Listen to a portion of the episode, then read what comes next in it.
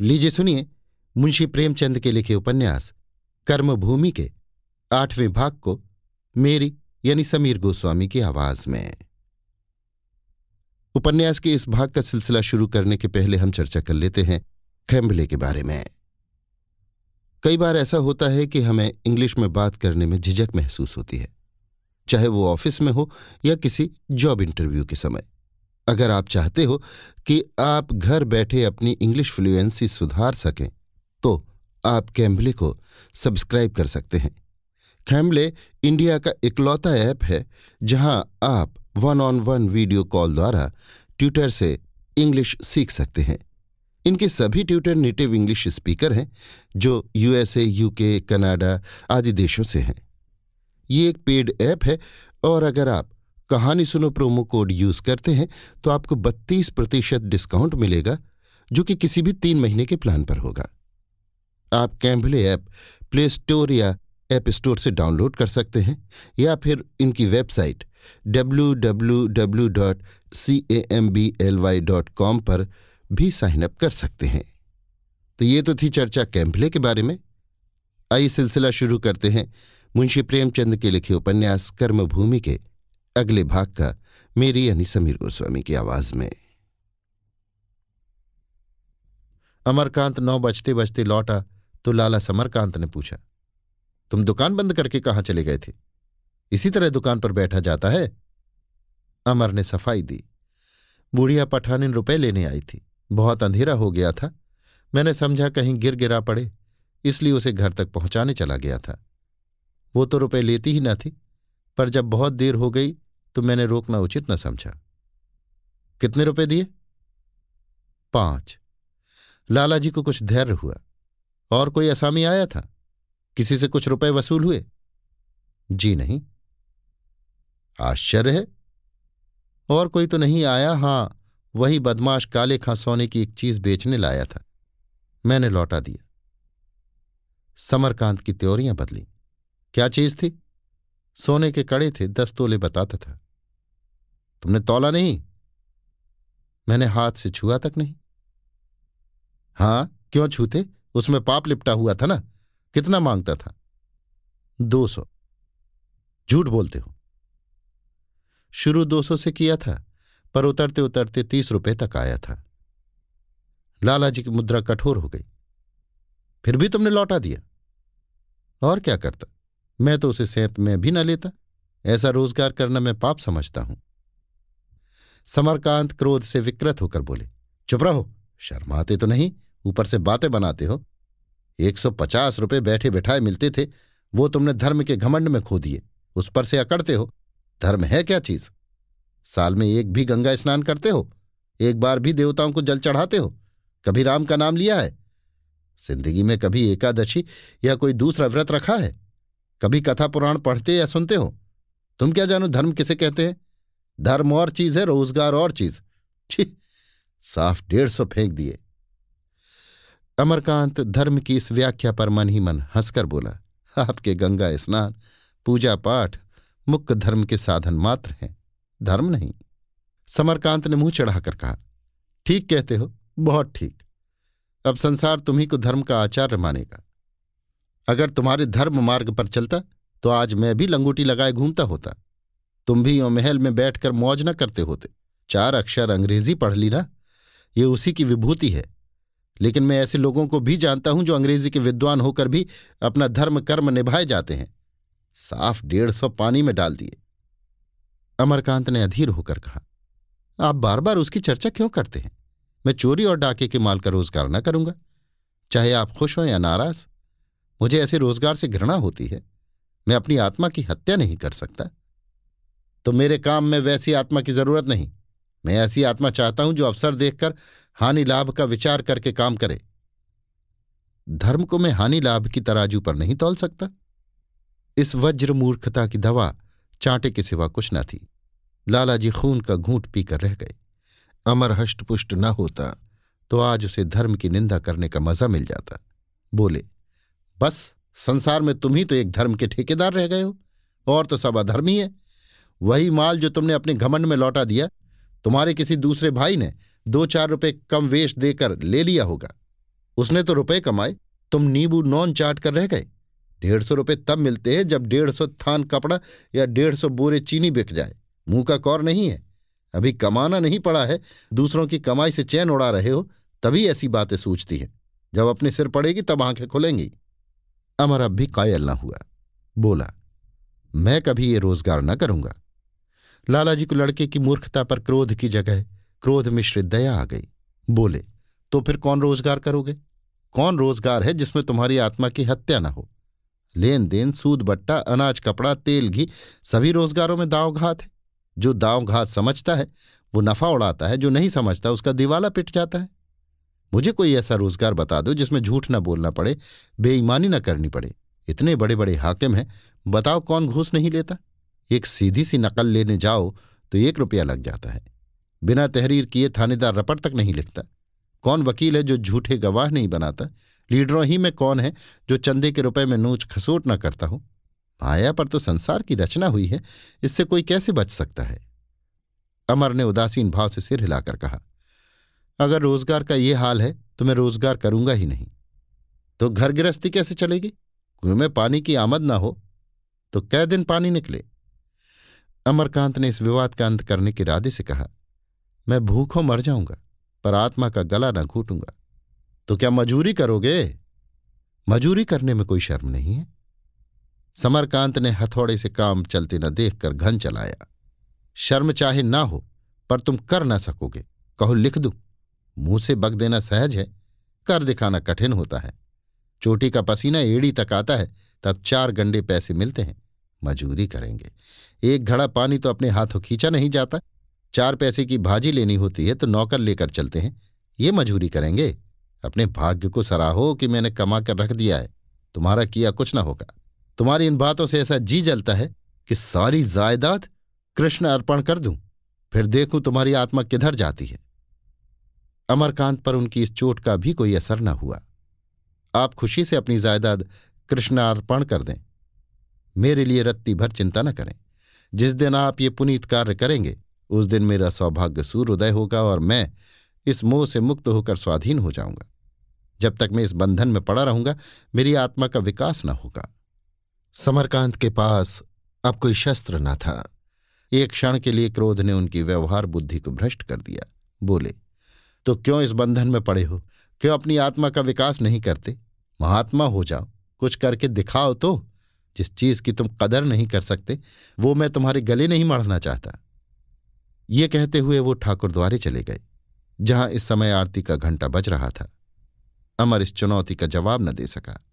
वे शब्द जो बाहर न निकल सके उसके हृदय में फोड़े की तरह टपकने लगे।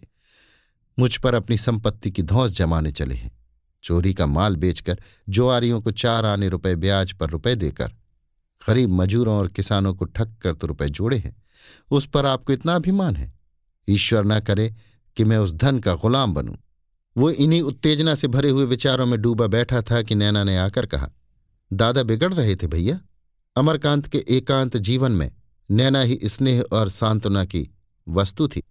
अपना सुख दुख, अपनी विजय और पराजय, अपने मंसूबे और इरादे वो उसी से कहा करता था। यद्यपि सुखदा से अब उसे इतना विराग न था, नहीं उससे उसे प्रेम भी हो गया था, पर नैना अब भी सबसे निकटतर थी। सुखदा और नैना दोनों उसके अंतस्थल की 2 कगारें थीं। सुखदा ऊंची, दुर्गम और विशाल थी, लहरें उसके चरणों ही तक पहुंचकर रह जाती थीं। नैना समतल, सुलभ और समीप।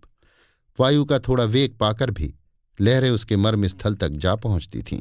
अमर अपनी मनोव्यथा को मंद मुस्कान की आड़ में छिपाता हुआ बोला, कोई नई बात नहीं थी नैना, वही पुराना पचड़ा था। तुम्हारी भाभी तो नीचे नहीं थी?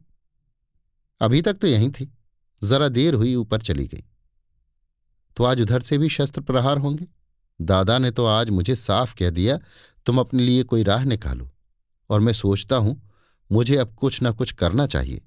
ये रोज रोज की फटकार नहीं सही जाती।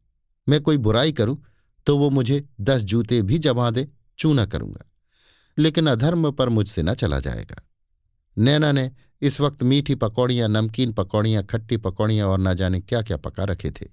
उसका मन उन पदार्थों को खिलाने और खाने के आनंद में बसा हुआ था। ये धर्म अधर्म के झगड़े उसे व्यर्थ से जान पड़े। बोली, पहले चलकर पकौड़ियां खा लो, फिर इस विषय पर सलाह होगी। अमर ने वितृष्णा के भाव से कहा, ब्यालू करने की मेरी इच्छा नहीं है, लात की मारी रोटियां कंठ के नीचे न उतरेंगी। दादा ने आज फैसला कर दिया। अब तुम्हारी यही बात मुझे अच्छी नहीं लगती। आज किसी मज़ेदार पकौड़ियां तुमने कभी ना खाई होंगी। तुम ना खाओगे तो मैं भी ना खाऊंगी।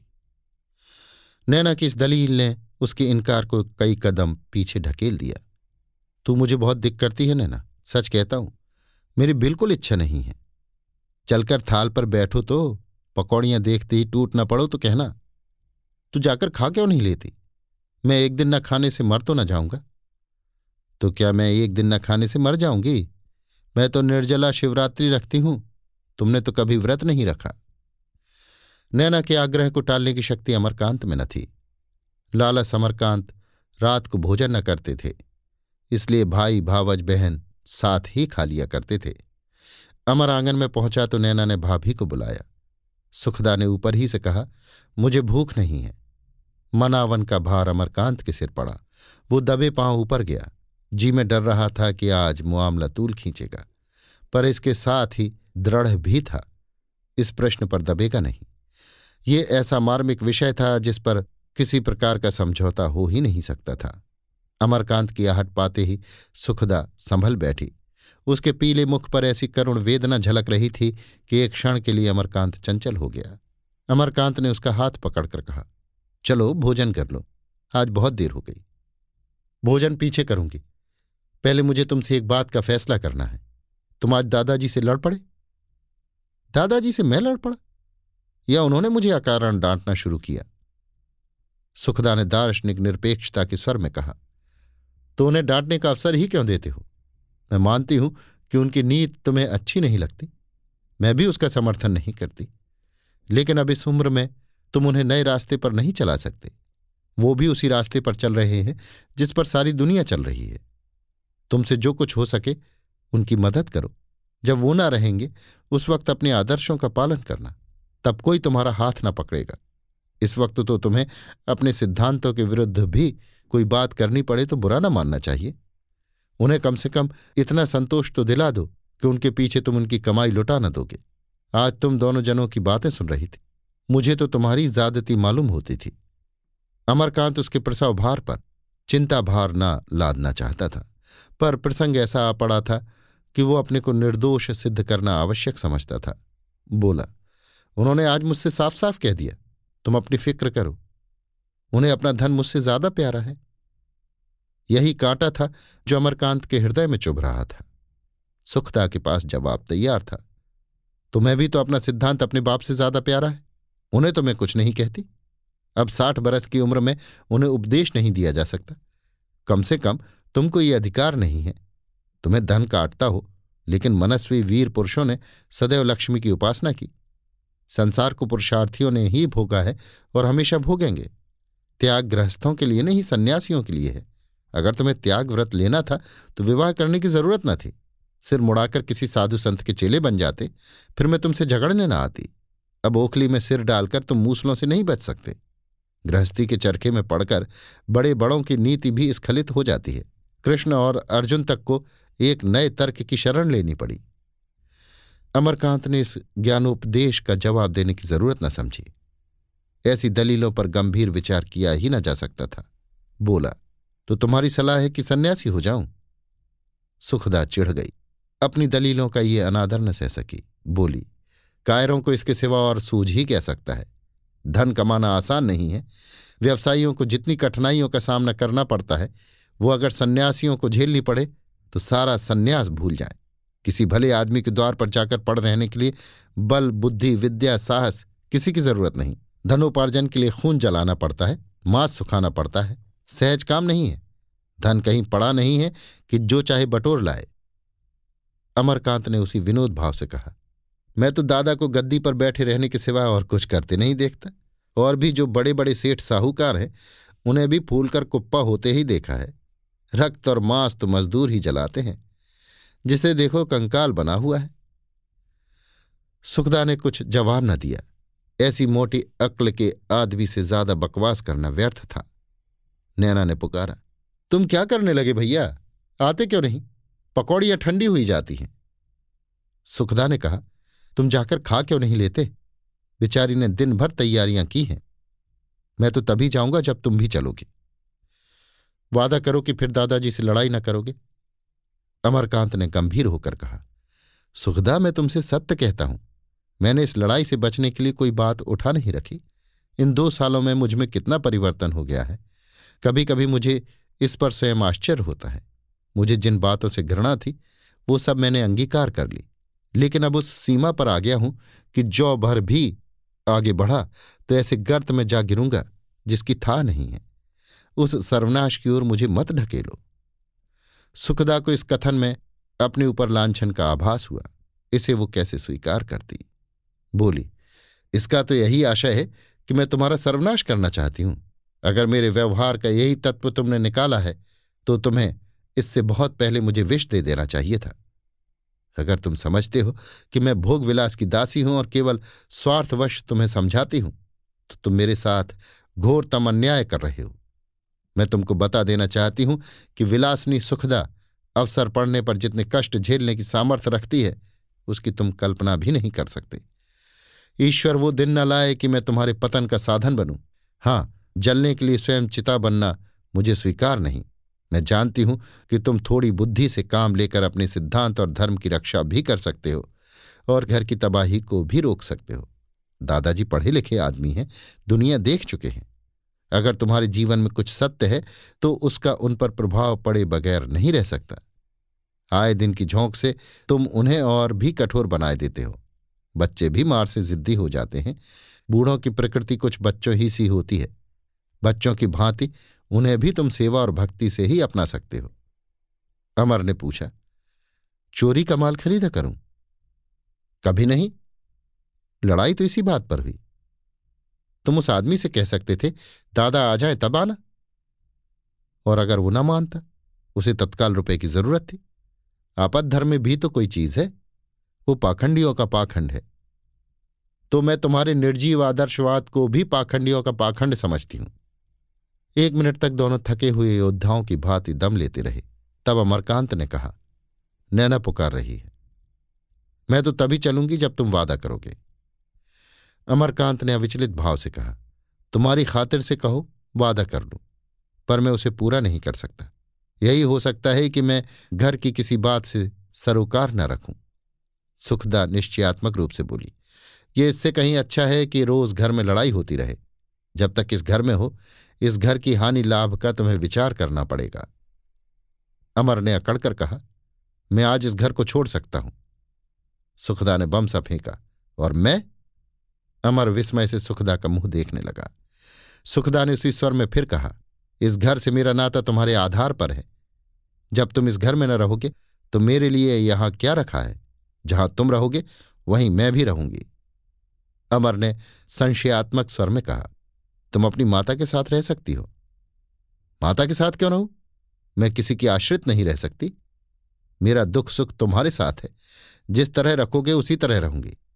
मैं तभी देखूंगी तुम अपने सिद्धांतों के कितने पक्के हो। मैं प्रण करती हूं कि तुमसे कुछ न मांगूंगी। तुम्हें मेरे कारण जरा भी कष्ट न उठाना पड़ेगा। मैं खुद भी कुछ पैदा कर सकती हूं। थोड़ा मिलेगा, थोड़े में गुजारा कर लेंगे। बहुत मिलेगा तो पूछना ही क्या।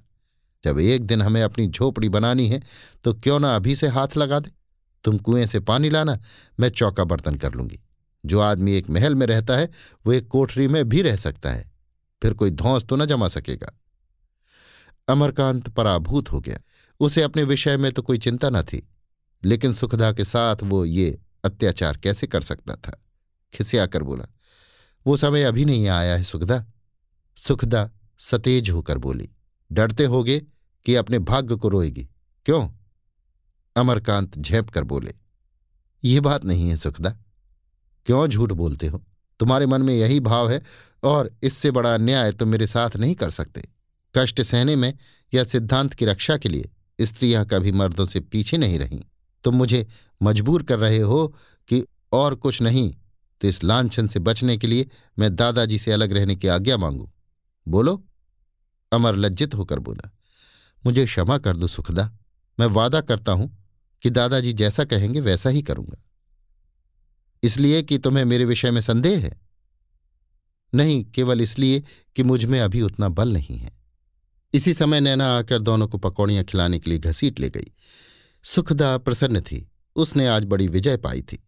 अमरकांत झेंपा हुआ था, उसके आदर्श और धर्म की आज परीक्षा हो गई थी और उसे अपनी दुर्बलता का ज्ञान हो गया था। ऊंट पहाड़ के नीचे आकर अपनी ऊंचाई देख चुका था। अभी आप सुन रहे थे मुंशी प्रेमचंद के लिखे उपन्यास कर्मभूमि के 8वें भाग को मेरी यानी समीर गोस्वामी की आवाज में।